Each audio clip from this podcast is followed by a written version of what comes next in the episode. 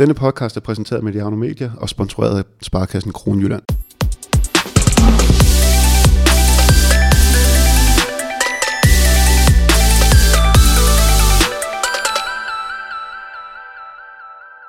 Hej og velkommen indenfor til endnu en omgang Mediano håndbold. Mit navn er Jakob Gren, og det er så kun anden gang, jeg får lov til at afprøve mig i værtrollen. Så jeg håber, I, der lytter med, stadig vil bære lidt over med mig. I dag har jeg fået besøg af Christina Krosed, tidligere topspiller i diverse konstellationer i København, og Champions League-vinder med Slagelse også. Du nu også flere slutrunder med landsholdet, øhm, men alt det skal vi nok nå at dykke ned i. I første omgang vil jeg bare gerne sige velkommen til, til dig. Mange tak. Og øhm, nu her, hvor at elitehåndbolden vel definitivt er lagt på hylden, hvad har du så kastet over? Jamen, øh, jamen, jeg spiller anden division lige nu ude i øh, FIF, min gamle barndomsklub.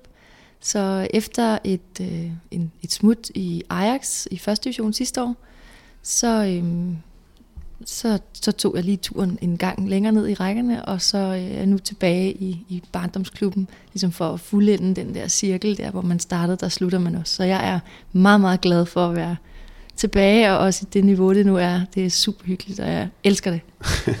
Du er heller ikke øh, bange for at få nogle knups på banen, kan man sige. Så øh, hvor er det, man skal hen, hvis man vil, vil i hænderne på en, man, hvor, der kender til det at have, have ondt i kroppen? Åh, oh, jamen, øh, altså hvis man har ondt i kroppen, så skal man til en fysioterapeut, og det er også, eller det, hvad var det, det forstår jeg ikke helt. jo, jo, jeg tænker, øh, hvor skal man hen, hvis man skal have behandling af dig? Nu prøver jeg bare lige at lave lidt reklame for dig. Lidt reklame. ja, det er rigtigt. Jeg er fysioterapeut øh, ved siden af, så, øhm, så det er jeg på, på Bylårsvej på Frederiksberg, som er en idrætsklinik. Så jeg havde øhm, for nogle år siden her, mens jeg stadig spillede, så uddannede jeg mig til øh, idrætsfys. Det synes jeg var meget passende. Jeg kom jo fra den verden, så det lå meget nærliggende at ligesom gå videre den vej. Så fysioterapeut er jeg, og så har jeg en, en webshop ved siden af også, som jeg leger lidt med. Det har jeg leget med de sidste fire år. Okay, skal du også lige have lov til at gøre reklame for den? Eller for ja, lige præcis. Det hedder By Butterfly. Det er sportstøj til kvinder. Okay, super. Udsendelsen er som nævnt bragt i samarbejde med Sparkassen Kronjylland. Det er sammen med dem, at vi kan lave det her helt nye medie. Vær sikker på, at du har trykket abonner inde i din podcast-app, og fortæl gerne dine venner om, om os, hvis du også er til håndbold. Og giv os en anmeldelse inde i iTunes, også hvis du er kritisk. Jamen, som du selv siger, Christina, så har du holdt din karriere meget lokalt. Du har vel faktisk kun spillet et år vest øh, for Storebæltsbroen. Øh, ja, det er rigtigt. Jeg var ja. et år i Randers. Du startede også din ungdomskarriere i FIF. Ja, det er rigtigt. De har jo generelt nogle rigtig, rigtig dygtige ungdomshold. Øhm, kan du ikke fortælle lidt om, hvad, hvad, hvad det er, de, de gjorde og gør så godt? Øh, jamen, øh, jeg tror, det der er, der har været rigtig godt ved at være i FIF, det har været den her, øh, øh, den her hold, holdånd, eller holdkultur, klubkultur, der har været. Øh, jeg tror, at det må være sådan, som det må have været i GOG. Øh, så jeg, jeg sammenligner det sådan ret meget med, folk de ofte ved, at godt de rigtig øh, har den der, det der sammenhold. Og det synes jeg faktisk også, vi havde i, øh, i FIF. Øh, vi havde øh, rigtig mange dygtige trænere, og der var mange dygtige folk omkring os hele tiden, hele vejen op igennem ungdomsårene. Og, og så tror jeg, at jeg har været så heldig at spille i en klub, hvor folk flyttede til os og at jeg ikke skulle flytte væk. Så jeg har været privilegeret og været det samme sted. Og jeg er lidt af en tryghedsnarkoman, kan man sige, så for mig så har det været rigtig, rigtig fantastisk at kunne være samme sted, og så bare blive beriget med folk udefra, øhm, og dygtige trænere, og det gjorde jo, at vi nærmest hver eneste år som ungdomsspiller, jamen, der røg vi jo med til slutspiller DM og, og alt det her. Så øh, en rigtig god kultur, og et, et stort hjerte for en klub, som, øh, som brænder for udvikling og brænder for, øh, øh, håndbolden. Det, øh, det var det, der sådan har tændt mig til at være der i så mange år nu. Jeg vil sige i hvert fald, jeg kan godt konfirmere, at det, den opfattelse, du har godt, det, det, det er mange af de samme dyder, som de også, øh, som de også har dernede. Øhm, du siger også, at du selv er tryghedsnarkoman. Øh, så har det jo været fedt, at du kunne øh, spille alle dine ungdomshold i, øh, ungdomsår i FIF, og så samtidig have et, øh, et damehold, hvor at, øh, du kunne gå mere eller mindre direkte ind på, på højeste niveau. Ja, og det, det måske har det også været, fordi man hele tiden har kunnet stile opad, ikke? og der hele tiden har været et hold ovenpå, som var rigtig dygtigt. Og øh, der var et godt damehold, som spillede den bedste række, og der var mange profiler på det her hold, og man kunne sidde og se dem øh, søndag efter søndag. sad vi alle sammen nede bag øh, målet og, og nede bag reklamerne, og, og lige kunne få et, øh, et, et kig på de her, de her stjerner her. Og det har bare gjort, at man, jamen, der var en hele tiden noget at se frem til. Jeg vidste hele tiden, hvor jeg skulle hen. Øhm, så hvis det var, jeg måske følte, at fremtiden var ikke her for mig, jeg skulle et andet sted hen, så var jeg måske smuttet for længst. Men der har hele tiden været et sted at kigge op mod. Ja. Kan du ikke lige minde os om, hvem det var? Hvem var profilen, da du øh, rykkede op? Jamen, der, jeg husker sådan en øh, Lene Ransela, og jeg husker øh, Mette Vestergaard, Rikke Hørlykke, Camilla Andersen, øh, Malene, øh, Malene Andersen, og der var, der var rigtig mange af de der gode gamle, som, øh, som man også sådan senere så på nogle af de her øh, jernkvindehold, eller de her metal alder der. Jernhår ladies. Jernhår ladies, som jeg også havde hængende på væggen derhjemme. Der var jo en del af dem, som også var oppe på, på den væg, som man kiggede på hver dag. De spillede altså også over i klubben. Øhm, og på et tidspunkt så trådte man jo ind og var en del af dem. Det var vildt mærkeligt. Øhm, så, men, men også super helt fantastisk at, at være der, ikke? Og lige pludselig være holdkammerater med dem, man har siddet og kigget på. Det var jo det var vildt skørt. Ja, det må da om noget have været motiverende, når du også har rendt rundt som en ungdomsspiller, så kunne se på I den på grad, ja, helt vildt. Øhm, hvornår var du rykket op? Kan du huske årstallet som senior? Uh, hvornår var det, jeg rykket op? Var det i, har det været i 2000, tror jeg? Men jeg, jeg var lidt med oppe, allerede som ungdomsspiller var jeg lidt med som, som førsteårs yngling, og andenårs yngling var jeg lidt med op at hjælpe lidt en gang imellem på, på det her øh, seniorhold. Øhm, bare nogle få kampe. Men jeg tror, jeg tror jeg faktisk først, jeg rykkede op i, var det 0 eller 0-1? Ja, noget det gør heller ikke så meget. Men, men ja. du nåede at spille for, for FIF, inden at FCK kom, øh, ja, kom ind over.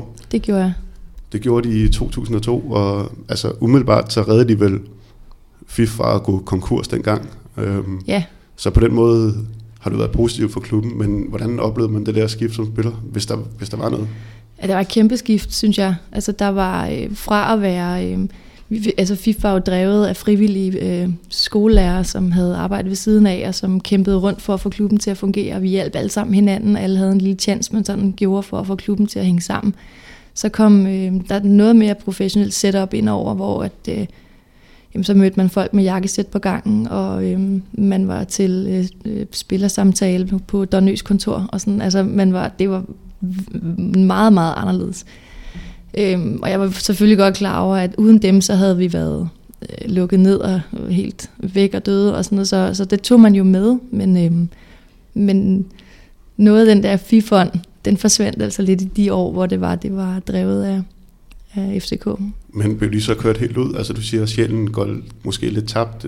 Forsvandt de der frivillige?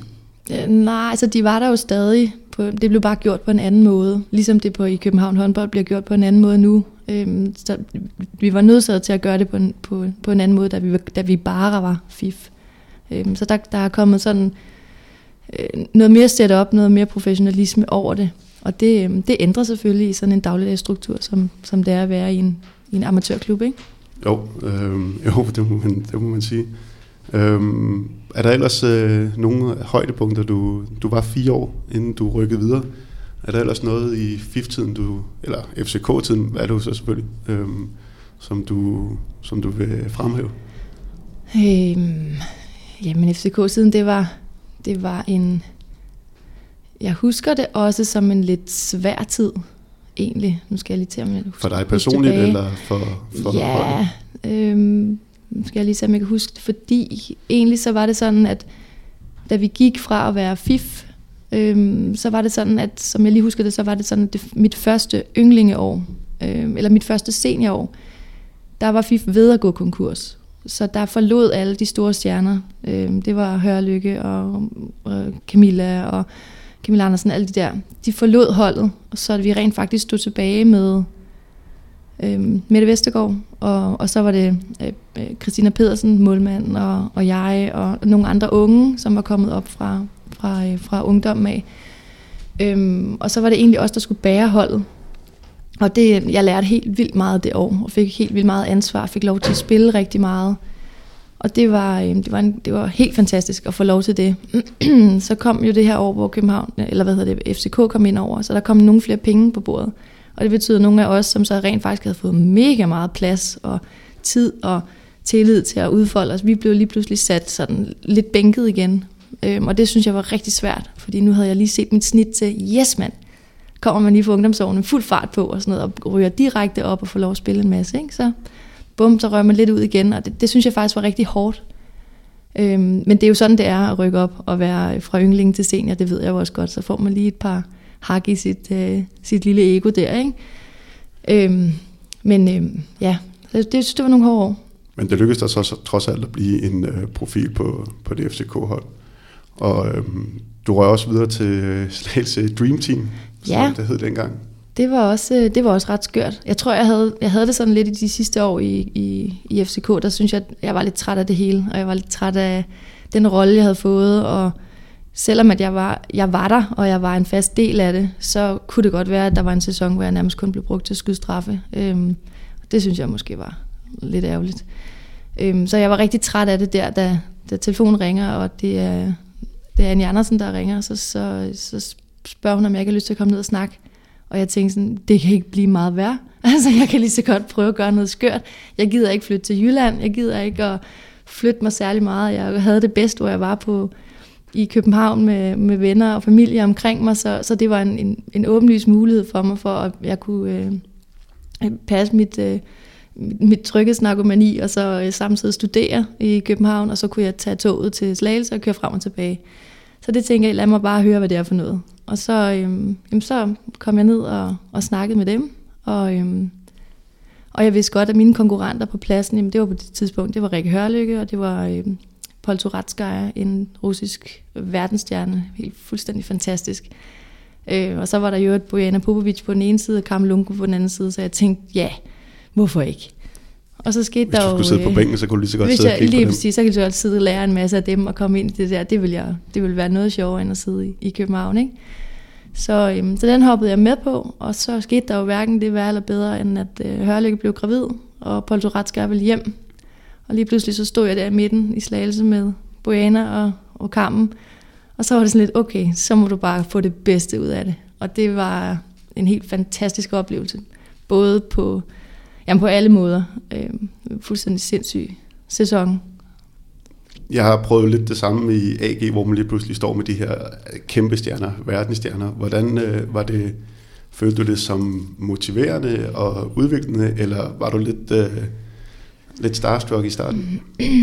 Jamen, altså i starten, så er, man, så er man jo altid sådan meget, ja vel, ja, ja det skal jeg nok, sådan, så skal jeg nok. og og det, det var jeg jo øh, hele vejen igennem, for jeg havde jo en Andersen siddende ude på bænken, som jo bare råbte og skreg, ikke? Altså, så det var, der, øh, der hørte man altså bare efter, hvis hun øh, guidede os i en retning, så gjorde man bare ingenting andet end bare at gøre det. Øhm, men det var, øhm, det var, det var rigtig lærerigt. Jeg tror måske, det, det, Håndboldmæssigt har det været det kedeligste år, altså i forhold til, hvor meget jeg sådan fik lov til at udfolde mig som håndboldspiller, fordi jeg var meget øh, sat i nogle rammer, fordi vi havde de her to stjerner på siderne, som jeg skulle fodre. Min, min rolle som playmaker, det var at sætte dem i scene. Så det kunne være, at min rolle i en kamp blev, at jeg skulle bare lidt lægge screeninger til Bojana, skulle hoppe op og skyde, færdig slut, eller jeg skulle løbe en fløj hjem, fordi jeg var rimelig rap på fødderne, så hende kunne jeg nok godt nå. Så havde jeg fået plus i bogen, så havde jeg løst min opgave, selvom det var i bund og grund en rimelig kedelig opgave. Så, øhm, så løste man den, og når man blev ved med at vinde, jamen, så er der ikke så mange spørgsmål til, så er det bare, jamen, vi vinder jo, så du, der er jo noget, der vi gør rigtigt som hold, ikke? Så øhm, ja, altså det var, det var et skørt år, og, og, og også jeg husker den allerførste gang, vi sad til sådan et, et møde alle sammen, hvor Anja hun tegner på sådan en stor sådan flipboard, så tegner hun sådan en stor pokal, og så siger hun sådan, hvad er det? Og vi kiggede sådan og var sådan, øh, ja, pff, en pokal? Sådan, Jamen, hvad for en pokal? Ja, det er, det er sådan, ja, det er, det er, det er Champions League-pokalen, og den skal vi have, når den her sæson er færdig. Og jeg sad sådan lidt og kiggede rundt og sagde sådan, mhm, yes, yes, super. Øh, men ikke desto mindre, så var det jo det, vi gjorde, da året var færdigt, og vi havde nærmest, øh, nærmest ikke tabt en kamp. Jeg tror, vi tabte, vi tabte så vores, øh, øh vi tabte i pokalfinalen til, til Viborg, men ellers så havde vi fået alle titlerne det år, ikke? Men ellers så, så kørte vi jo fuldstændig rent igennem og vandt det hele. Og det var jo kun på, at Anja sagde, gør det, gør det, gør det. Og det gjorde man bare. Så det var, hun var meget struktureret? Er du tosset, mand? Jeps. Så ja, man gjorde bare, hvad der blev sagt. Så, så ja, man, man, øh, man skarede ikke så meget ud, som man måske har gjort det senere i sin, sin karriere, ikke? Nu siger du selv, at hun stod og råbte meget på øh, sidelinjen, og altså, de træner har jeg også haft. men jeg synes også, de har så især under træningen været rigtig dygtige til også at samle spillerne op igen, øh, så, man, så det ikke kun var råb og skrig og pisken. Hvordan oplevede du Anja på træningsbanen? Øh, men hun er, hun er jo sindssygt skarp, altså vildt dygtig til at, øhm, at se ting, og se ting, der ikke er set før, og finde på ting undervejs. Som playmaker, så er det noget af en, en udfordring, ikke? fordi du hele tiden skal, så skal du køre Anders Sand højre med kryds venstre, med øh, Miki venstre og et eller andet, og jeg kan huske, at jeg skrev tingene ned, for jeg prøvede sådan at følge med, fordi hun, hun sad bare og lirede det af, og det skulle du altså kunne huske, fordi så skulle du okay, næste gang, så skal, vi, så skal vi ikke lave det med det der indløb, så skal vi gøre det med stregen kommer frem, og så skal du selv sætte skrin, og så skal du gøre... Jeg var fuldstændig rundt forvirret, så jeg, jeg røg hjem og skrev det ned, og til kampene, så havde vi fået at vide, at vi skal køre det og det og det, så der havde jeg simpelthen skrevet på min hånd, så jeg kunne huske, okay, den der med den der og sådan noget, fordi det, det var bare så vigtigt for mig at gøre det rigtigt, fordi jeg også synes, jeg, at nu var jeg i det her øh, selskab med de her meget toptunede mennesker omkring mig, så jeg følte ligesom også, at jeg virkelig skulle levere og gøre mit allerbedste. Så, så jeg var skrevet op og ned af armene for ligesom at huske alle de der øh, instrukser, jeg fik undervejs. Ligesom, øh, det lyder som lidt som en quarterback i NFL, der bare har systemer stående her på hele kroppen. Det, har de det? Jamen det kan da godt være. Det jeg tror, måske sådan, jeg løste det. Men, øh, men jo, hun var fantastisk. Øh, altså, øh, både og, ikke? fordi hun, hun kunne også øh, skifte over og være øh, helt skør, men hun var også... Øh, jeg, altså, jeg har aldrig lært så meget, som jeg gjorde under, under hende. Jeg bruger stadig rigtig mange af de ting, jeg har lært. Øhm, og det er meget af det sådan noget mentale ting, sådan noget med, du skal ikke have ondt af dig selv. Din største udfordring, jamen det er jo dig selv. Altså, du kan jo, hvad du vil. Du skal bare øh, arbejde for det og kæmpe for det. Og, og nogle gange så tænker jeg, når jeg kigger på, og det er jo også strengt sagt, det er sådan over, over en kamp, ikke? når man kigger ud over sine, øh, sine holdkammerater af curlingbørn, så tænker man, åh, I skulle bare have haft bare en uge med Anja. Hun ville flå jer midt over, fordi hun bare havde altså, så er det bare slut med at have ondt af sig selv og få alle mulige andre til at skulle øh, tage ansvar for alt muligt. Det er bare dig selv, der står der, og du skal bare selv tage, tage skrald, og du skal selv ville det, og du skal selv give og alt det der. Øhm, og jeg synes, jeg har lært rigtig meget af det. Jeg ville ikke have været det for uden, men det var benhårdt. Ja, især som øh, dansker er det nok ikke noget, vi er, vi er vant til. Var, var det alle, der kunne holde til det, eller var der nogen, der, der knækkede nakken lidt på den der stil? Nej, der var, der var mange, der knækkede undervejs på det, og, og, og øhm, men, men samtidig så endte det jo også med, at det var jo kun dem, der kunne tåle det, som var der. Og det gjorde jo også, at den trup, vi havde, den var unik. Øhm, og, og vandt mere eller mindre det hele. Ikke? Så, så men det, det, øhm, det var sådan lidt militæragtigt, kunne jeg forestille mig. ja, altså klubben generelt, der Anja havde lidt store armbevægelser. Øhm, jeg kan ikke huske, om du var der i klubben der, men, men jeg husker tydeligst der, de t-shirt, hun fik lavet med fuck janteloven, og der var ja. også noget med, at de udvejede noget fra en kamp. Ja. Øhm, var du der? Var jeg havde lige skrevet under med dem, da jeg sad og kiggede dem op i Aalborg, hvor de så vandrede ud af hallen, så tænkte jeg, oh my god, det er jo bare slet ikke en lille søde mig, der bare aldrig kunne finde på at gøre sådan nogle ting. Og så, så, så ender jeg lige pludselig midt i sådan noget drama der. Men øh, ja, altså jeg, jeg, øhm, vi, vi blev punket oven i hovedet med det, og det, men det lærte os også en måde at være, altså den mentalitet, der var, den stemning, der var, den måde, vi snakkede til hinanden, vi forberedte os på, vi spiste, vi sov, vi gjorde, vi for, altså, der var, det var bare en speciel måde at gøre tingene på, og det var sådan noget med, jamen, hvorfor ikke? Hvorfor skulle vi ikke være pisko? Hvorfor skal vi ikke træne som vinder, når vi er vinder, og vi gerne vil være det? Jamen, hvorfor skal vi øh, lade os øh, falde sammen og synes, det er synd? Altså, hold nu op med det der. Så så det var en, en super fed måde, og man lærte vildt meget, men det var altså ekstremt altså i det tider, ikke?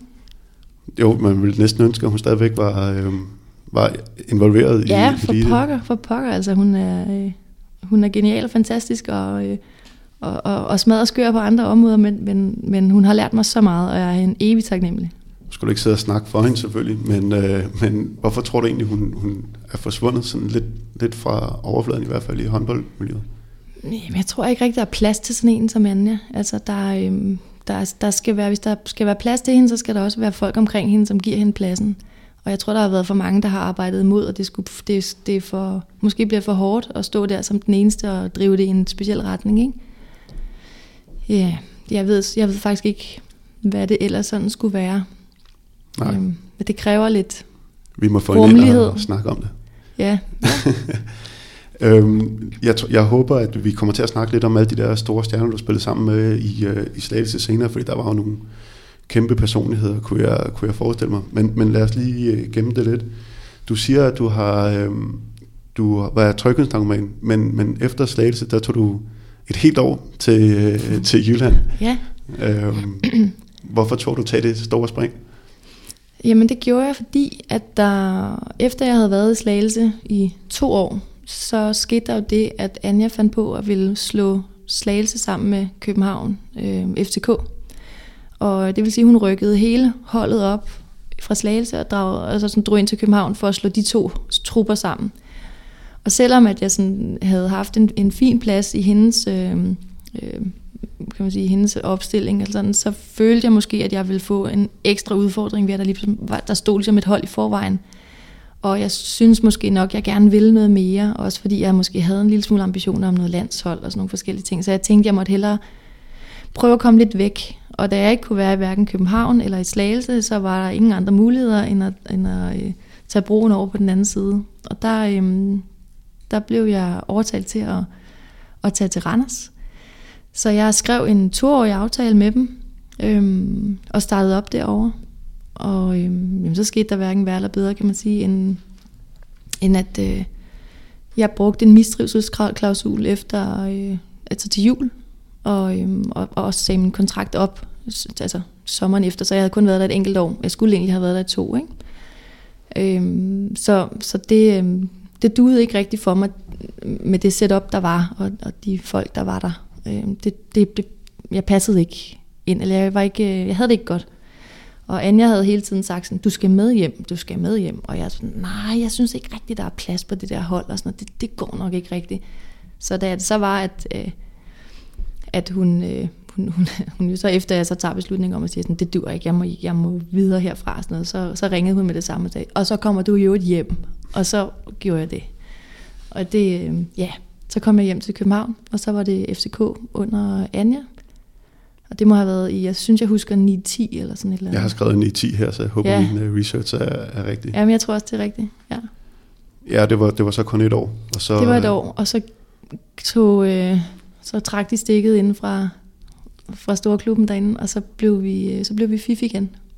Fandt de så tilbage til nogle af de der, øh, nu har du så været der både da de kom og da de, da de gik. Ja. Fandt de så tilbage til nogle af de der gamle FIF-dyder? Ja, det synes jeg, vi gjorde, fordi vi havde ikke noget valg. Og vi var tilstrækkeligt mange folk, som brændte for, at der skulle være en klub øst for, for Storbælt. Og, og ja, vi vidste godt, vi havde jo arbejdet samtidig studier og alt muligt ting, så vi vidste jo godt, at vi kunne ikke hamle op med de folk, der lå og træner to gange om dagen. Øhm, men vi havde hjertet, og vi havde viljen, og vi havde et fantastisk hold, bestående af, af øhm, øh, rigtig, rigtig gode mennesker, øh, som formåede at blive sammen, trods at vi ikke fik noget for det, og at vi hele tiden var truet af, så kom den ene fantast efter den anden og lovede, at vi skulle det ene og det andet, og det brast jo bare, og jeg tror bare, at der kom, der, åh, jeg ved ikke om I, den der, der var også nogle historier om, at så skulle der komme en rig mand og betale alt muligt og sådan noget, og åh, den røg vi lidt med på, og så blev vi alligevel snydt til sidst, og sådan, der var sådan en masse frem og tilbage, det var hver, hver kaos. Men i bund og grund så endte det med, at både herre og damerne, vi, vi trådte skulle bare et skridt tættere sammen og holdt sammen. Øhm, og, og da jeg tror ikke, der var, der var nærmest ikke nogen, der flyttede fra os, selvom vi ikke kunne blive lovet at få nogle penge for det, eller vi kunne blive lovet at få særlig meget. Eller, øhm, og det var faktisk det, der var benzinen øhm, de næste par år. Det var, at vi havde et fantastisk sammenhold, og vi havde nogle mennesker omkring os, som var helt fuldstændig enestående til at, at knytte os sammen. Der kan man jo også igen trække nogle paralleller til GOG, øh, da, de, da de gik konkurs. Der, altså, så kommer du tilbage til de der ildsjæler, dem der er rigtig ja, vil klubben. Ikke? Øhm, både FIF og GOG, og der er sikkert også nogle andre klubber, men nu lige de to, vi har erfaringer fra, der er sådan en unik øh, loyalitet over for, over, for, over for klubben, som især i sådan nogle situationer bliver, bliver rigtig, rigtig tydelig. Ja. Øhm, ja, så kommer der faktisk en tredje konstellation også på et tidspunkt, øh, København håndbold. Ja. Kan du ikke fortælle lidt om, øh, om det skifte? Øh, jamen, det var et skifte, hvor at, øh, de folk, som bar FIF på det tidspunkt, de, havde, de var rigtig trætte. Øh, og vi som spillere kunne også godt se, at det her, det nyttede ikke. De kunne ikke bære det mere, og vi kunne ikke bære det mere. Øh, og så kom der den her mulighed. Øh, det var Martin Albersen, som kom med en idé om at, øh, at lave det her øh, setup med København håndbold, og der var noget samarbejde med noget zoologisk have og nogle forskellige ting. Så han kom med et ret færdigt udtænkt koncept, og, samtidig med, at han havde fået kontakt til ham her, Kim, Kim Mikkelsen, som jo så står bag København håndbold i dag også. Øhm, og han præsenterede det her, og, og der, øh, jeg husker Kim han kommer ned i omklædningsrummet til os og siger, at øh, øh, han kommer til at overtage det, og vi er sådan som, som vi nu er, når vi har været i FIFA, blevet lovet rigtig meget, og har mødt rigtig mange fantastiske mennesker, som kommer ind og siger alt muligt crap. Så vi var sådan lidt sådan, ja ja, den er god med dig. Og så, så, så i for, altså sådan, til at starte med, så kan jeg huske, sådan modstanden mod det var måske sådan lidt sådan, ja, nu må vi se, fordi vi er blevet skuffet før. Ikke? Ja, vi havde nogle, nogle ar på sjælen, mange af os, ikke? Som, som måske gjorde, at vi var lidt bekymrede for, for, hvad der skulle ske. Men vi vidste også godt, at der var ingen anden mulighed, så vi måtte jo tro på det. Øhm, så, men da vi så kom i gang, så kunne man jo godt se, at sådan, jamen, det tegnede jo et meget mere professionelt billede, og der var en, der var en øh, sikkerhed og en kapital bag, som vi ikke havde været vant til før. Og setup'et blev jo mere og mere professionelt, og man kunne godt se, hvor de gerne ville hen. Øhm, øh, så, så jeg synes, det, det tegnede sig jo i retning af det, der var i, i FCK. Ikke? Øhm, så, det ser ja. også sundt ind der, øh, ud derinde nu. Øhm, og ja, de har vundet grundspil nu her, og også begyndt at opruste allerede til næste sæson. Så det ser ud som om, der er noget mere bund i det her. Meget mere bund i, ja. Men jeg tror, det havde sin startvanskeligheder, ikke? fordi vi var jo en stor gruppe af FIF-spillere, som så blev lovet lidt, at vi skulle være der sammen, og der højst ville komme et par stykker udefra, som skulle supplere den nuværende trup. Og jeg tror, det endte med, at der var fem stykker, der blev der, blev, der gik videre, og resten blev sådan lidt kastet ud til siden, så jeg, de folk, der røg ud, de, de kaldte sig selv Utopia, fordi det var sådan lidt, vi var de udstemtes, og de måtte ikke være med, og, sådan, og de havde ligesom også været der, så jeg tror, at der var sådan lidt ballade øh, indbyrdes i truppen også, og det havde der ellers ikke været de sidste år, øh, mange år vi havde været der, fordi lige pludselig blev vi delt. Nogle, nogle var gode nok, og nogle skulle kastes lidt til side. Ikke? Så det var sådan lidt, de sidste måneder, de, de var sgu sådan lidt hårde, øh, synes jeg. Men, øh, men om ikke andet, så kom der jo en masse folk til, og så skal man jo spille et hold til, og det tager sin tid, og vi havde en træner, vi også lige skulle vende os til, som gjorde tingene på en speciel måde, og ja, det tager lige lidt tid at sådan lige finde sig til rette, tror jeg. Men det ligner bestemt, at det har de gjort nu. Ja, det ser, det ser, det ser sådan ud. Efter FCK-tiden, så tager du til øh, Sydafrika. Er det ikke korrekt? Øh, København håndboldtiden, ja, det er Ja, undskyld, København, det er alle de ja, der ja, forskellige der konstellationer, ja. jeg, jeg råder rundt i. Øhm, man kan sige, nu fik du det der udenlandseventyr øh, via, via håndbolden. Var det også lidt det, der, det, der spillede ind der? Altså hvis jeg skal være helt ærlig, og det, har måske ikke, det er måske ikke blevet sagt sådan super øh, offentligt før, så kan man sige, jamen grunden til, at vi egentlig tog afsted, min mand og jeg, det var egentlig, fordi vi undervejs i, øh, i den her København håndboldtid, som, som jeg også på nogle områder synes havde været sådan rimelig hård, der, øh, der prøvede jeg at blive gravid nogle gange. Øh, og det lykkedes mig faktisk tre gange at blive det. Så jeg tror, det sidste år var jeg nærmest uafbrudt gravid, så jeg var helt færdig. så jeg, hvordan jeg havde slæbt mig igennem de der kampe, og hvordan jeg, det ved jeg ikke. Men, øh, men jeg var i hvert fald øh, øh, sådan on and off. Øh, håbede jeg sådan lidt på, at, at jeg kunne træde over i det næste kapitel af mit liv, fordi jeg var alligevel også, den, det havde den alder, jeg havde, og, og det var sådan meget logisk for mig, at måske jeg skulle sådan begynde at, at tænke børneretningen. Så det passede mig, vist, sådan, det passede mig meget godt, hvis det kunne ligesom fade over i det.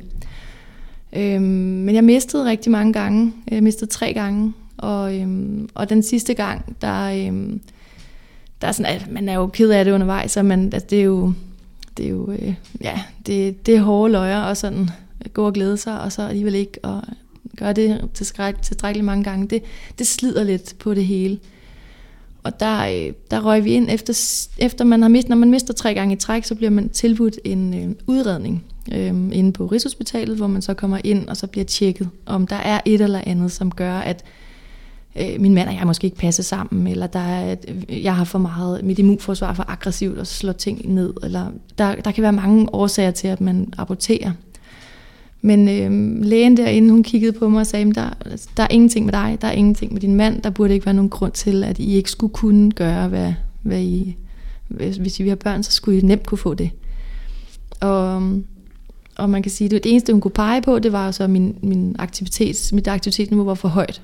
Og der valgte jeg så efter ja, hvad har det været? Det var mit andet år i København håndbold, så sige sådan, okay, det, nu er det nu. Nu, det må, det, nu må det stoppe. Nu, jeg, jeg magter ikke mere at få den der mavepuster. Så, øhm, så jeg tænkte, nu havde hele mit liv bestået af håndbold og mål og præstationer og alt det her, og jeg elsker det, og jeg, jeg havde bare brug for noget, der var stort nok til at fylde det hul ud, som kom ved at skulle stoppe håndbolden. Så øhm, vi fandt på at tage til, til Sydafrika, og så bare væk fra det hele, og så begynde på noget nyt, og sige jobs op, og ja, bare væk og væk, og væk og væk.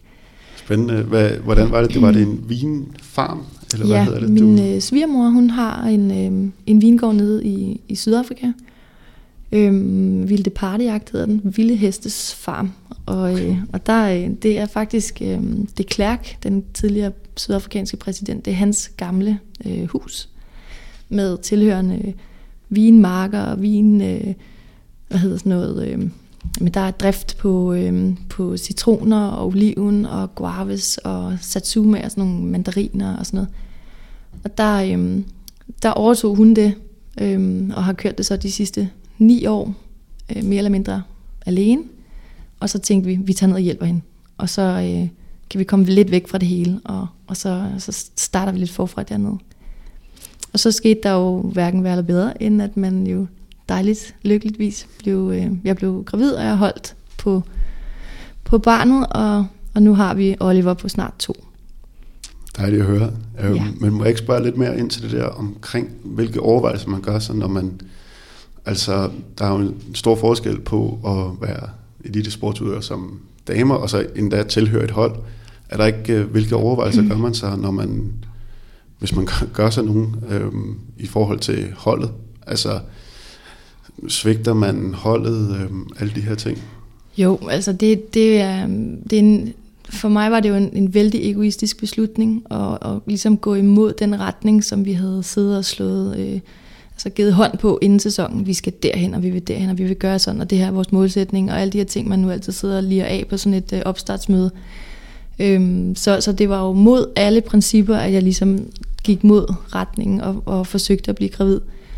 Øhm, det følte jeg i hvert fald. Jeg følte, at jeg svigtede de andre ved at gøre det. Og derfor så siger man det heller ikke til nogen. Man går ikke og deler sin glæde ved to streger. Det gør man ikke i omklædningsrummet, fordi at alle de andre knokler røven ud af bukserne øh, for at nå det her mål, vi har aftalt. Og, og så dur det ligesom ikke, hvis den ene af dem flyver modsat. Ikke? Det, øh, så jeg, jeg følte ikke, at jeg havde sådan super mange at dele det med. Og, og, og ja, altså det gør nok også, at det slår en lille smule hårdere, fordi man ikke deler det med nogen, så går man lidt med det selv, og så tænker man, hvad der er galt med mig, hvorfor kan jeg ikke det, og i øvrigt så har jeg fokus et helt forkert sted, når du skal spille topkampe og præstere og alt sådan noget, så det, det strider mod alt, hvad du nogensinde har lært, at du bare er, øh, altså dit, dit mindset er bare helt forkert. Øhm, så, så jo, det er, det er hårdt at være, at tage sådan en beslutning. Øhm, det må også være hårdt at opretholde den der, hvis du siger, at du ikke har delt det med nogen på holdet, og det må være noget, der påvirker ekstremt hårdt, når man, når man mister sig endda øhm, flere gange.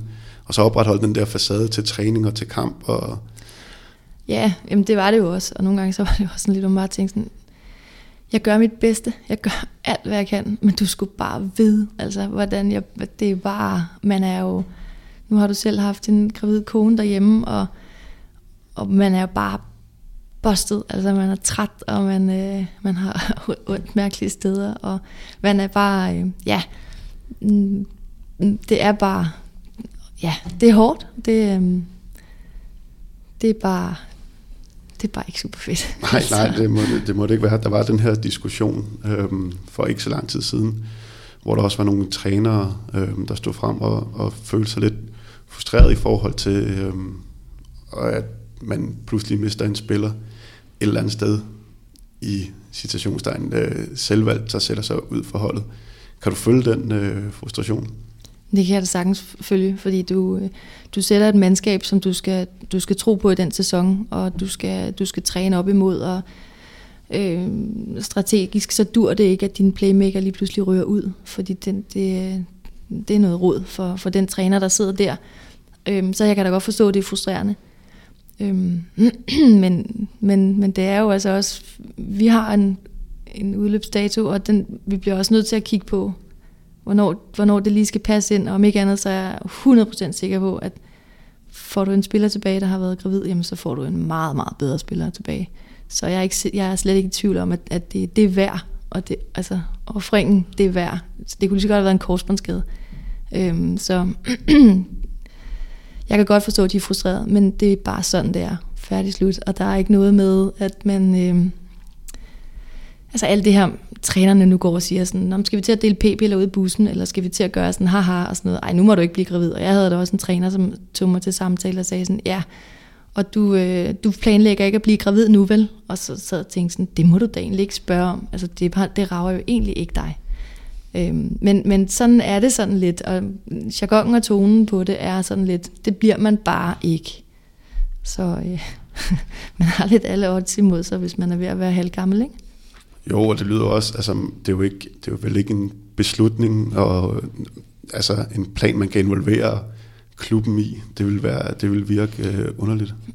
Ja, så skal det være en meget large klub, ikke? eller så skal man føle sig meget, meget sikker på sin plads, eller man kan sige sådan, øh, at man siger til klubben, og det, og det er der også nogen, der gør, og det synes jeg også er rigtig dejligt at sige, jamen øh, du er over 30, jeg forventer øh, måske, at der, vi kunne blive gravide på et tidspunkt. Så er det jo en fantastisk klub, som så går ind og siger, jamen ved du hvad, vi vil gerne skrive en treårig alligevel. Eller vi vil gerne satse på dig længere tid.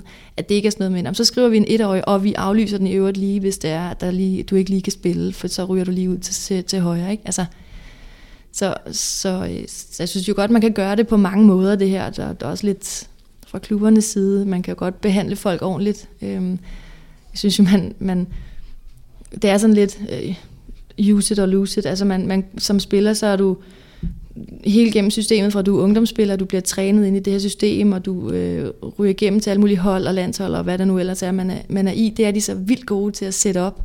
Men når folk er skadet, øh, så kan du tage sådan en, en rigtig nederen skade, som, øh, som Søs Søby, der ryger ud med sit hoved, eller hvis du bliver gravid, eller hvis der er andre, der er ikke noget sådan ordentligt sikkerhedsnet, eller sådan, som ligesom sørger for at sætte, pænt folk ned på, altså sætte folk pænt ned på gulvet igen, og lade dem lige lande, og sige, okay, situationen er den, vi skal selvfølgelig passe på dig som et helt menneske, og du skal tilbage og præstere igen, og der synes jeg måske godt, der, der kunne være et apparat, der også sat i gang øh, der. Og jo, at når folk er færdige med deres karriere, øh, bliver lukket ud i ingenting, har ikke taget en uddannelse undervejs, og bare bliver lukket ud til lort, Altså, tag lige og hjælp folk i gang videre. Nu har I brugt os gennem så mange år. Vi har givet så meget, vi har opgivet så meget for at nå det her sammen med jer, så kan man også godt behandle folk ordentligt på den anden side.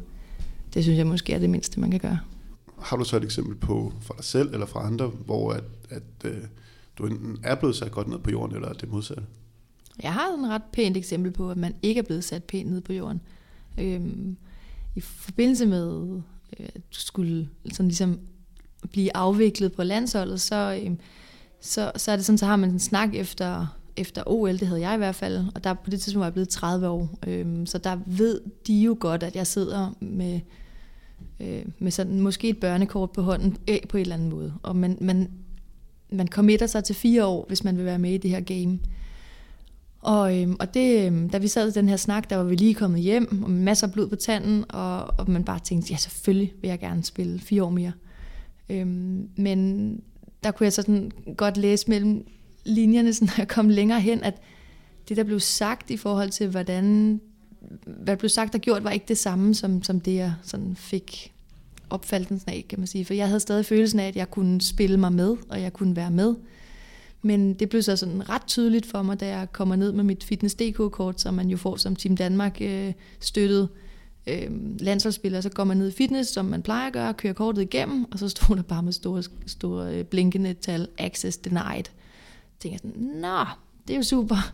Så det er ligesom sådan, i stedet for bare at være mand nok til at sige, prøv at jeg krydset, du er ved at være for gammel. Synes du ikke, du skulle tage og få nogle børn, eller finde på noget andet, eller et eller andet. Så kunne det måske have været meget fedt, hvis man altså, havde fået det på en pænere måde, end at jeg skulle øh, helt overrasket på, på, på at stå på hælene og få at vide nede i Fitness.dk, at nu var jeg altså ikke en del af den her trup længere.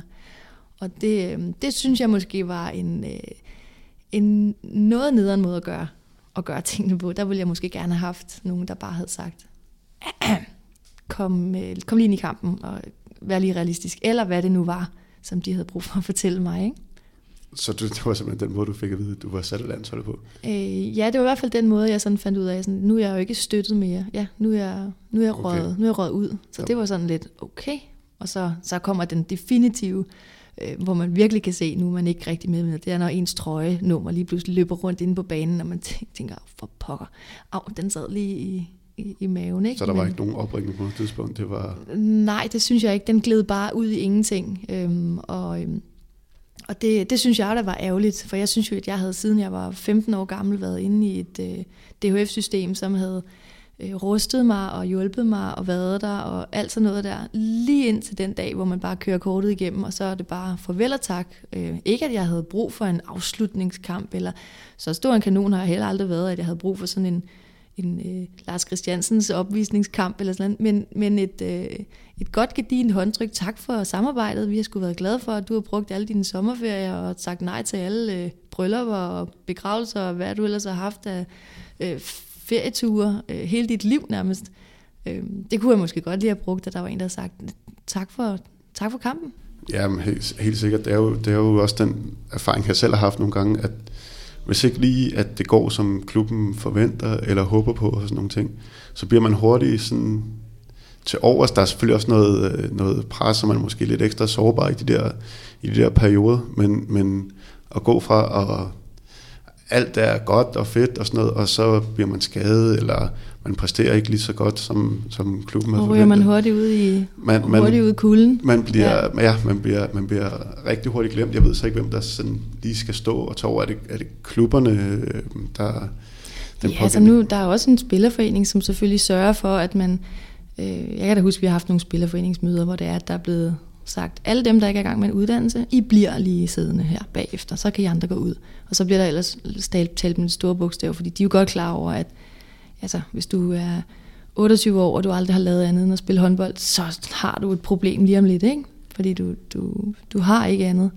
Øhm, eller altså, jeg ved ikke, hvad setup'et skulle være, men jeg, jeg, jeg, der må være en, en HR-afdeling, øh, eller sådan, som tager sig af folk på en eller anden måde, fordi det er bare sådan noget brug og smid ud samfund. Ikke? Altså, man kan ikke bruge dem, hvis de er for gamle. Man kan ikke bruge dem, hvis det er det ene eller det andet. Man, altså, ja.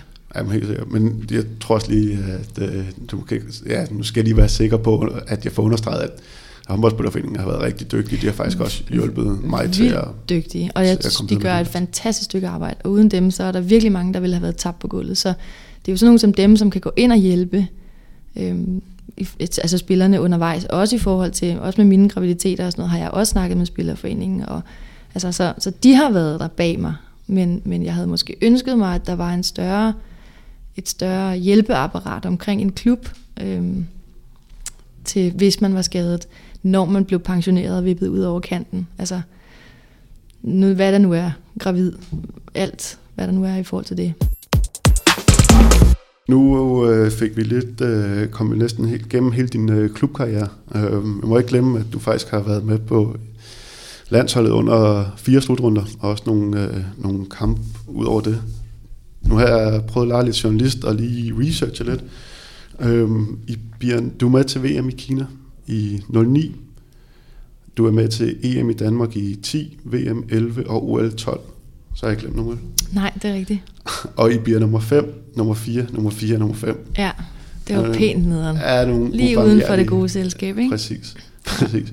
Men nu kigger jeg også lidt, lidt bagud. De slutrunder lå lige inden. Øhm, det, er jo, det, er jo, det er jo den periode, hvor at, at damelandsholdet, jeg ved ikke om de underpresterer, men, men de laver i hvert fald ikke de resultater, som man har været, været vant til. Hvordan, øh, hvordan, hvordan øh, var, var det med der? Altså var det, hvad kan man sige, følte man opbakning fra, var, var det succeser, eller var det de fiaskoer, I at I lige ude for medaljeringen?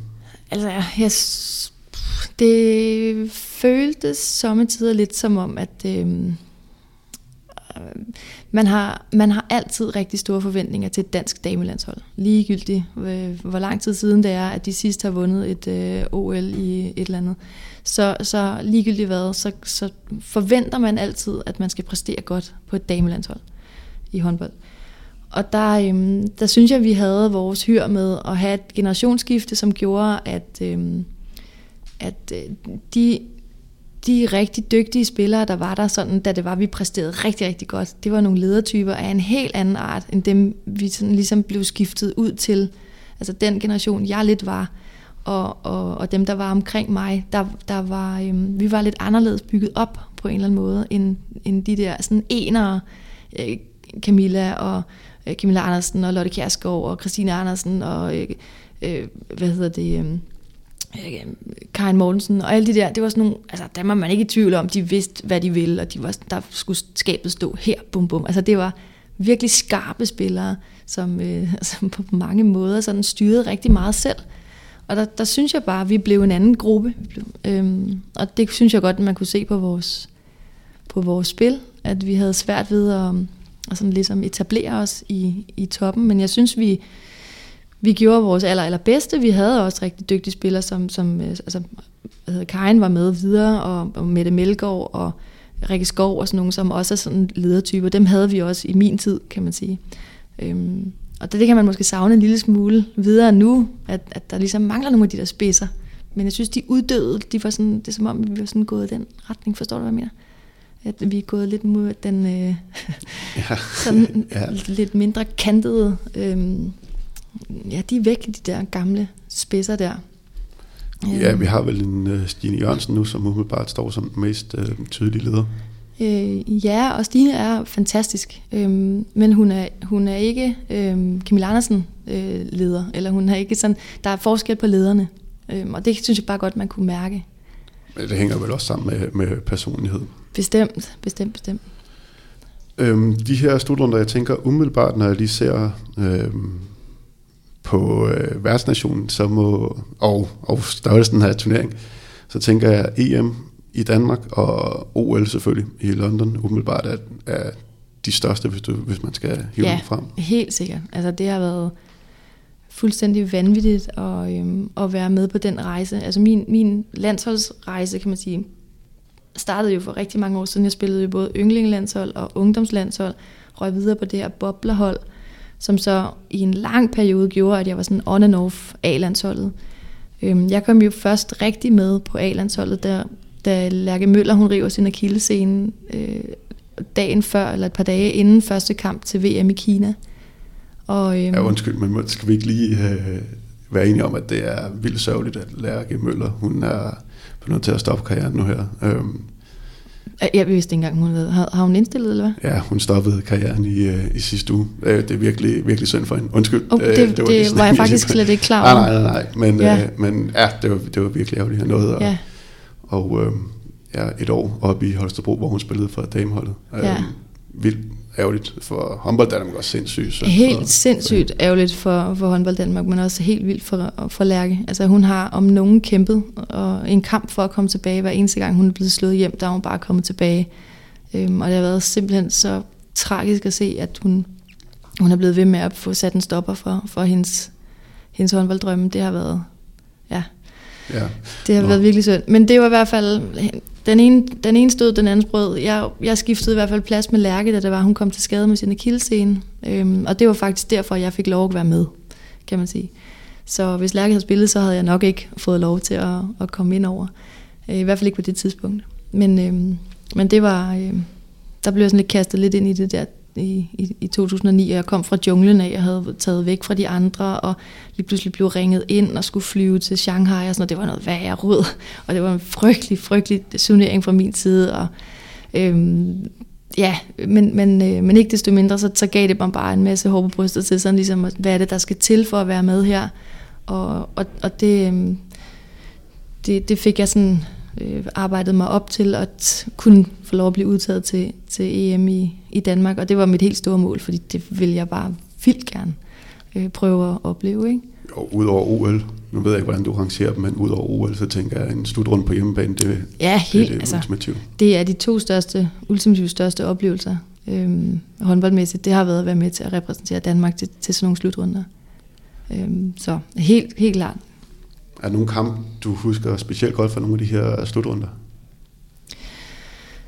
Øhm, jeg tror, altså fra, fra EM i, i Danmark, der er det sådan en stor toget masse af, af kampe, sådan, fordi vi var under så massivt et pres, at, at øh, det galt bare om at, overleve hver eneste kamp og bare vinde hver eneste, øh, hver eneste infight, du var i, den skulle du bare vinde. Så det galt bare om at vinde til sidst. Så, så det var ikke sådan en kamp, der sådan står meget klart for mig. Jo, den sidste kamp mod øh, øh, Rumænien, hvor vi spiller 15-14, eller fuldstændig, fuldstændig sindssyg kamp.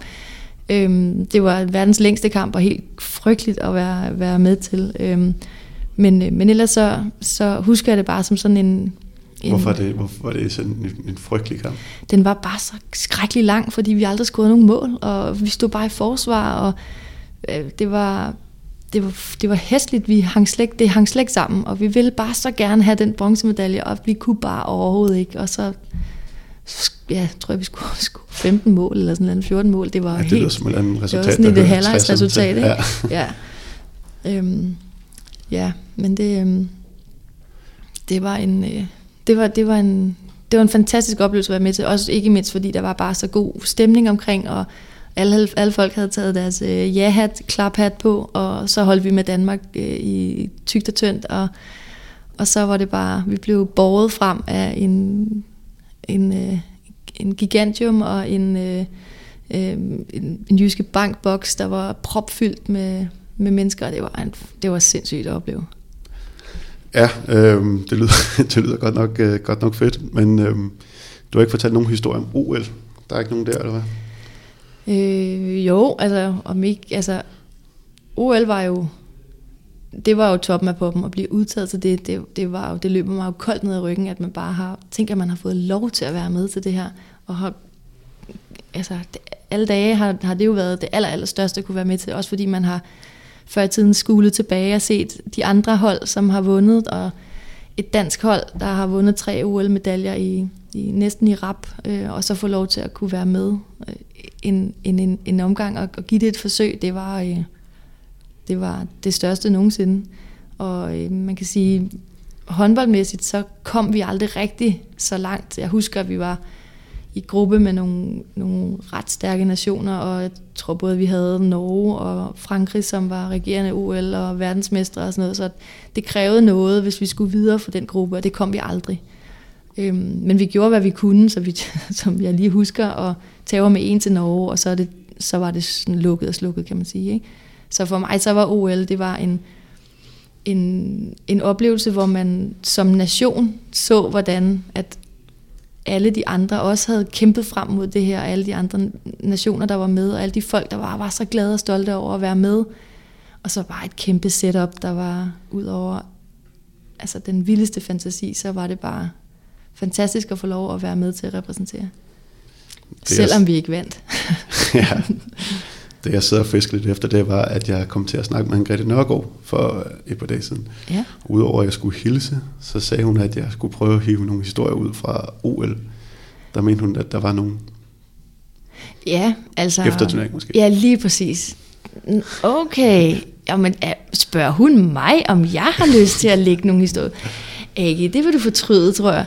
Øhm, nej, altså det, det, det er OL, der sådan på den, da vi var ligesom var færdige med at, at spille, så, øh, så blev der givet nogle alternativer. Øhm, det var sådan, at man måtte blive i OL-byen, så længe ens konkurrence, konkurrenceforløb, og vores konkurrence, det er jo, den, den var jo lang tid, så den var jo til sidste dag i OL. Så i bund og grund havde vi jo frit slag til at kunne blive i, i OL-byen. Øh, mens at hvis, hvis ens konkurrence sluttede, så skulle man ud af OL-byen.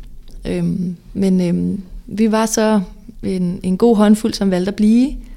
Øh, de andre skulle hjem og træne og alt sådan noget, og vi spillede FIF, og vi var sådan lidt, vi ringede hjem og spurgte, skal vi komme hjem? Og de var bare sådan, hvad snakker I om? I er til OL? I skal da bare blive og nyde det så meget I kan. I kan altid komme hjem og spille håndbold, så tag da bare blive derude.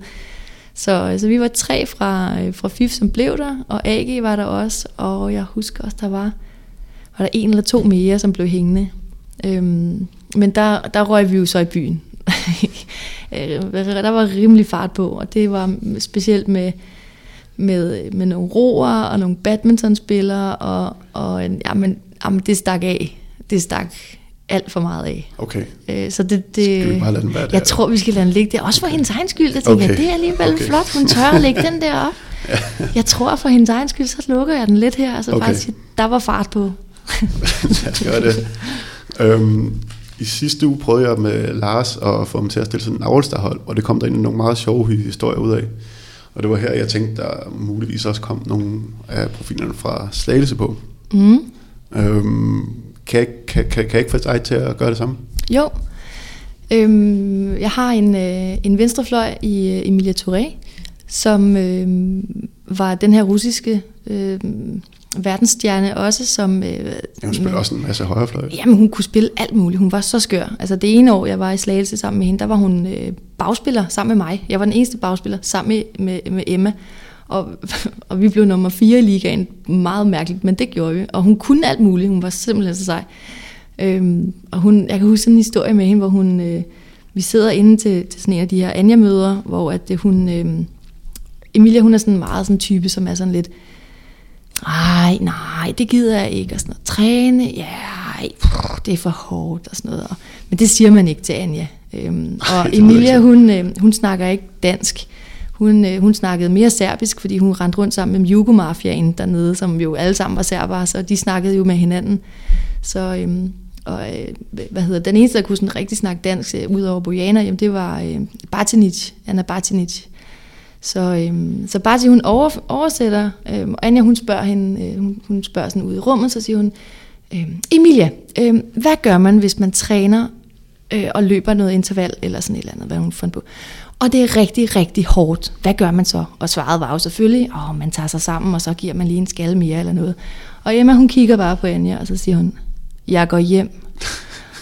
øh, det sagde hun jo så ikke på, på, på, øh, på dansk, hun, hun, hun siger det på, øhm, på, på serbisk, og hun beder Barti om at oversætte det.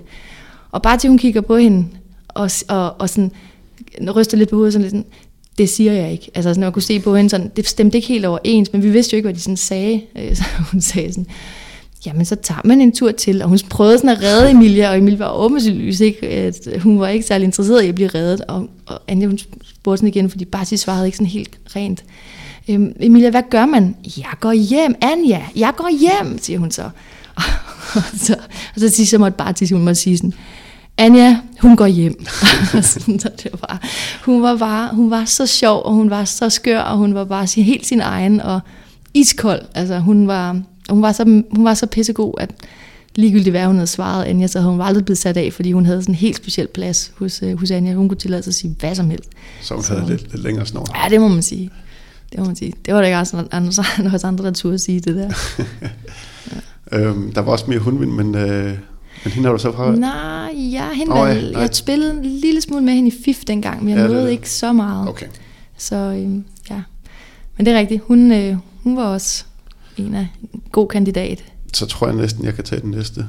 Det giver sig selv. Ja. ja. Bojana, hun har været øh, den mest lærerige og den, det bedste menneske, og en fantastisk holdkammerat at have på ved sin side. Hun tog, altså hun kunne trække folk til sig og fodre dig, hvis, hun, hvis det var det, hun ville. Hun kunne, øh, hun kunne sige, jamen nu spiller vi højre fløj fri, og så gør vi lige bum bum bum, og dig streg, du går lige herover bum bum, og så gør du lige sådan. Altså hun kunne forudse tingene, alle stepsene før det skete, og hun var så pissegod, at hun bare kunne, øh, altså hun kunne skyde langt udefra, ligesom herrespillerne, ikke? Så hun var jo fantastisk at spille sammen med, fordi hun trak jo alle folk til sig, så kunne jeg få lov til, jeg kan jo ikke skyde en bule i en blød hat, men jeg kunne godt lave, lave finder eller løbe forbi og sådan noget. Så hun var bare fantastisk at være ved siden af, ikke? Så, øh, så hun, øh, der er ingen tvivl, der er ingen på siden, og der er ingen i nærheden af hende. Hun er øh, klart venstre bak, der bare er stjernen. Ja, hun var godt nok, hun var godt nok vild, mand. Øhm, ja. Jeg ved ikke, Lars, han, øh, han, han satte faktisk lidt sig selv på, tror jeg, den med på venstre, venstre bak. det er alligevel også ja. ambitiøst. Jeg ved ikke, om ja. du også har dig selv? Eller? Nej, nej det, det havde jeg faktisk ikke gjort, fordi jeg satte øh, et, et, et andet forbillede, jeg egentlig havde på, på Playmaker, det var Camilla Andersen. Øhm, så hende har jeg faktisk sat på mit All-Star-hold.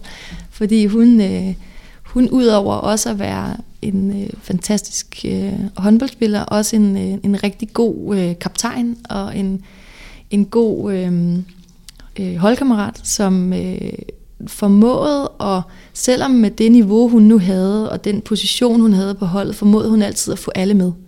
Og hun snakkede de svages, øh, hun snakkede de unges øh, sag, og hun, hun var bare rigtig god til at samle holdet. Øhm, og det, øh, det var jeg meget sådan... Øh, imponeret og fascineret af, udover at hun var en fantastisk håndboldspiller. Jeg havde, jeg havde samme oplevelse med Torsten Lagen i, i GOG, som ikke er den her udadreagerende. Det er Camilla så måske lidt mere, det ved jeg ikke. Men, men han, han havde den her vanvittige evne til at, at samle alle, og på tværs af alder, der kan jo godt være, der er jo et spænd fra 18 til 38 næsten nogle gange på, på nogle hold, men sådan få, få samlet alle øh, om, om, omkring holdet, det, det var Torsten sindssygt god til, selv i GOG, hvor at der var nogle, nogle, nogle spillere, som var kommet hjem og havde prøvet det ene og det andet, og måske råd lidt ned øhm, i, i hierarkiet. Alligevel var det, var, det, var det bare en stor enhed, og det tror jeg, Torsten havde en kæmpe stor del af Det er, så vigtigt, det er bare så vigtigt på et hold, at du ikke kun har de der, der stikker ud, men du også har nogle af dem, der klister det sammen. Ikke? Og selvom at hun selvfølgelig, både Torsten og Camilla har et håndboldniveau, som er, som, som er rigtig, rigtig højt, så også bare de magter at, at kitte det sammen. Altså det er, det er virkelig, virkelig vigtigt. Det tror jeg også er på er ekstremt vigtigt. Men lad os prøve at komme lidt videre. Øh, højre bak. Højre bak, det er min, øh, min lærermester, øhm, som øh, øh, det er Mette Vestergaard. Øhm, og, øh, og hende puttede jeg egentlig på, fordi at øh, øh, da jeg rykkede op som, øh, som mit første år som, som seniorspiller, jamen der, øh, jeg var jo i vild panik, og jeg var så nervøs, og jeg kunne jo næsten ikke rumme, at, øh, vi stod der og skulle være en hel masse unge spillere, og så Mette, øh, som skulle bære det her hold, og vi måtte jo ikke rykke ned, og vi måtte jo måtte gøre det så godt vi kunne, og, øhm, og der havde jeg bare altid sådan en fast klippe, jeg bare kunne kigge hen på, og så, var, og så, så sendte hun mig sådan lidt skævt smil, og var sådan, slap nu af, jeg tager det nu roligt, og nu, nu gør vi sådan her. Og sådan. Altså den der ro, som, øh, som jeg manglede der som helt ung, den kunne jeg bare få ved at kigge hen på hende. Så for mig, der har hun betydet rigtig meget øh, i, i sådan min håndboldopvækst som helt ung spiller til sådan øh, at komme hen i, i det næste øh, niveau og skridt, ikke? Jo, hun er jo med på damen, altså nu. Det lyder også som om, at der kunne man godt nu ved jeg det ikke, men jeg går ud fra, at hun også kunne have varetage den rolle på, på det hold. Jeg tror i hvert fald, hun, øh, hun, hun har i hvert fald set panikken i de unges øjne før, så, øh, og der har hun jo været en, en, øh, en ret god støtte, og også sådan taktisk været rigtig dygtig til sådan at, at, at gå ind og støtte op og hjælpe. Og når man stod derinde i midten som, som helt ung og skulle tage nogle beslutninger og sådan noget, der var hun jo bare eminent til bare lige at give et, øh, et fif eller et blink. Eller, altså, det var, hun var roen for mig dengang. Okay, så hun ryger på højre bank, yes. også en fif-legende. Ja. en højre fløj? Øh, jamen højre fløj, der har jeg puttet... Øh, der har jeg puttet Josefine, Josefine Torejbo. Øhm, og, og det var egentlig, fordi vi fik et, øh, et, et sindssygt godt samspil. Øhm, jeg kunne lave et øh, bakkryds løgkryds med hende, og jeg vidste, hun bare skudde hver gang. Man kunne smide den helt ned i hjørnet til hende, og så lavede hun en ise. Altså hun, hun kunne virkelig ikke skyde særlig hårdt, men hun scorede alligevel, og hun gjorde det samme hver gang. Og det virkede, og det var bare... I starten var jeg mega bange for Josefine, fordi hun øh, altid hendes... Øh, hendes udtryk var altid sådan lidt, øh, lidt, lidt hårdt og lidt barskt og sådan.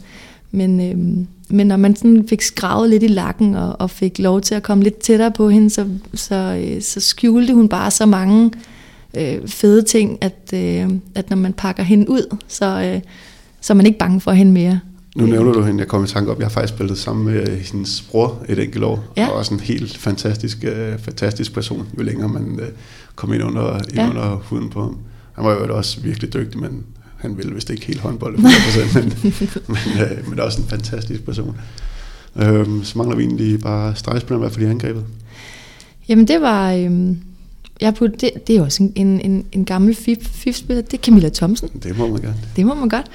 Jamen, øh, og, og for mig, der var det også... Øhm, øh, Camilla Thomsen var sådan, var sådan en spiller, som var startet rigtig sent med at spille håndbold, og, og øh, var, var vildt dygtig, og lige pludselig så spillede jeg, jeg spillede sådan noget ungdom, nej, hvad, hvad var det sådan noget? Det var sådan noget boblerlandshold sammen med hende, og lige pludselig blev hun revet ind på landsholdet, og så var hun bare jerndød god. Øh, hun greb alt, og hun var bare, hun, hun var bare så god. Øhm, og, og jeg synes, det var, det var en fornøjelse at spille sammen med hende. Sådan en spiller, som jeg, jeg, altså, jeg havde også lyst til at vælge min gamle øh, body på, øh, som ungdomsspiller. Sådan en, du kender typen, sådan en, man kan spille den derind med lukkede øjne, og du kan lave de mest jerndøde indspil, og hun fanger dem alligevel. Øh, det er sådan en type, som, som Mulle var. Altså sådan en... en øh, Jamen, det er 5 milliarder stregspillere, der får en til at se sindssygt god ud. Jamen, det er lige præcis det, og de står helt de rigtige steder, ikke? Ja. og sådan sætter screening rigtigt. De er logiske i den måde, de rykker på, og sådan man bare tænker, wow, og du ved lige præcis, du kan mærke det, lige med det samme kan du mærke, om du har en stregspiller, der bare fatter briller, ikke? Fordi så, du, så står du lige pludselig og bliver dækket op af tre mennesker, i stedet for at have en mod en, ikke? Fordi de formår at skabe de rigtige huller, og, og det var bare det, som Mulle var bare ekstremt god til at, at give mig plads, eller at jeg kunne lave jerndød indspil, ikke? Nu fik jeg lov til at lege lidt med playmaker de sidste år af min karriere, øhm, men det er, det er vildt vigtigt, men, det, men man skal også passe sammen som øh, type, tænker jeg. Altså, der er jo nogle stregspillere, hvis man skal karikere lidt, som er sindssygt dygtige til at sætte screening og holde dem, og så er der nogen, der er vildt dygtige til at ligge og rykke ud under, ud under spillerne, når de kommer frem. Ikke? Så det handler vel også lidt om, selvfølgelig at lære hinanden at kende, men også hvilken, hvilken stregspiller passer til ja, lige ens præcis. Hvis du, at spille på. Nu var jeg jo ikke den store skytte på noget tidspunkt, så, så der var ikke nogen, der gad at gå frem til mig. så, så det der med at rykke under, det, det, det, det brugte jeg ikke så meget. Det var mere det der med at komme omkring og kante, altså sådan screeningsspil, ikke? og så det der med at kunne lægge dem ind i, i det frie hul. Øhm, og, og det, øhm, det passede bare som fod i hus, men det er rigtigt, du skal have en, der passer til dit, til dit, til dit spil, ikke? Yes. Øhm, målmand, det må vi ikke glemme. Det var også virkelig glemme med Lars. Ja, det var ret svært, fordi jeg havde faktisk to. Øhm, øh, jeg har sat Cecilie Leganger på. Øhm, oh, ja. Og øhm, Cecilie, hun er, øhm, hun er en, jeg har aldrig mødt et menneske, som har været så disciplineret og så, øhm, jamen, hun, hun var helt, helt, helt for sig selv. Hun var så distræt, som du ikke fatter. Hun var helt fuldstændig, og hun var så jeg sød. Jeg tror lige præcis, var, jeg ikke fatter det. Ja, ja det, det kan godt være, du måske er samme type. Men, men i hvert fald, hun var, hun, var, øhm, hun var så dygtig, og hun var så cool, og hun var så rolig, og hun, hendes øh, måde at træne på, og hendes øh, tilgang til udfordringer og kampe, og store kampe, og hun var bare så pissegod. Altså. Og hun var bare et, et, et forbillede for alle, som har lyst til at, øh, at gøre en ekstra indsats. Altså fordi hun var bare, hun trænede bare stenhårdt, og så var hun bare, hun var bare sej. Også et vanvittigt hold, du kan stille alligevel, når, når du lige sidder og ramser de der navne Ja, ja, det tænker jeg alligevel. Det, vil, det er vel det kan godt stille. stort set legender hele vejen rundt. Ja. Om ikke i verden, så i, så i FIF i hvert fald. Ja, FIF-legenderne. Ja. ja, lige præcis. Øh, nå, men øh, jeg tror, vi, jeg har i hvert fald ikke mere på øh, mit papir umiddelbart. Nu ved jeg ikke, hvor lang tid at vi har, vi har siddet og snakket. Men, øh, men øh, jeg tror, jeg, jeg vil sige tusind tak, fordi du, du gad at være, være med. Og øh, jeg kan mærke, at jeg begynder at hvile lidt mere i det i hvert fald. Så det, det er dejligt. Du klarer det flot. Du har været rigtig god. I lige måde. Jeg har følt mig meget tryg i her. Ja, det er godt. Det er godt i lige måde. øhm, jeg skal i hvert fald huske at sige tak til Sparkassen Kronjylland, som har været med til at og øh, gøre det muligt for os at, at lave det her, det her indhold. Og igen vil jeg gerne efterlyse nogle kommentarer og reaktioner på det, vi laver. Det er den måde, at vi hurtigst kan blive, blive bedre på. Øhm, men i hvert fald øh, tak for nu, og jeg håber, I lytter med igen næste gang.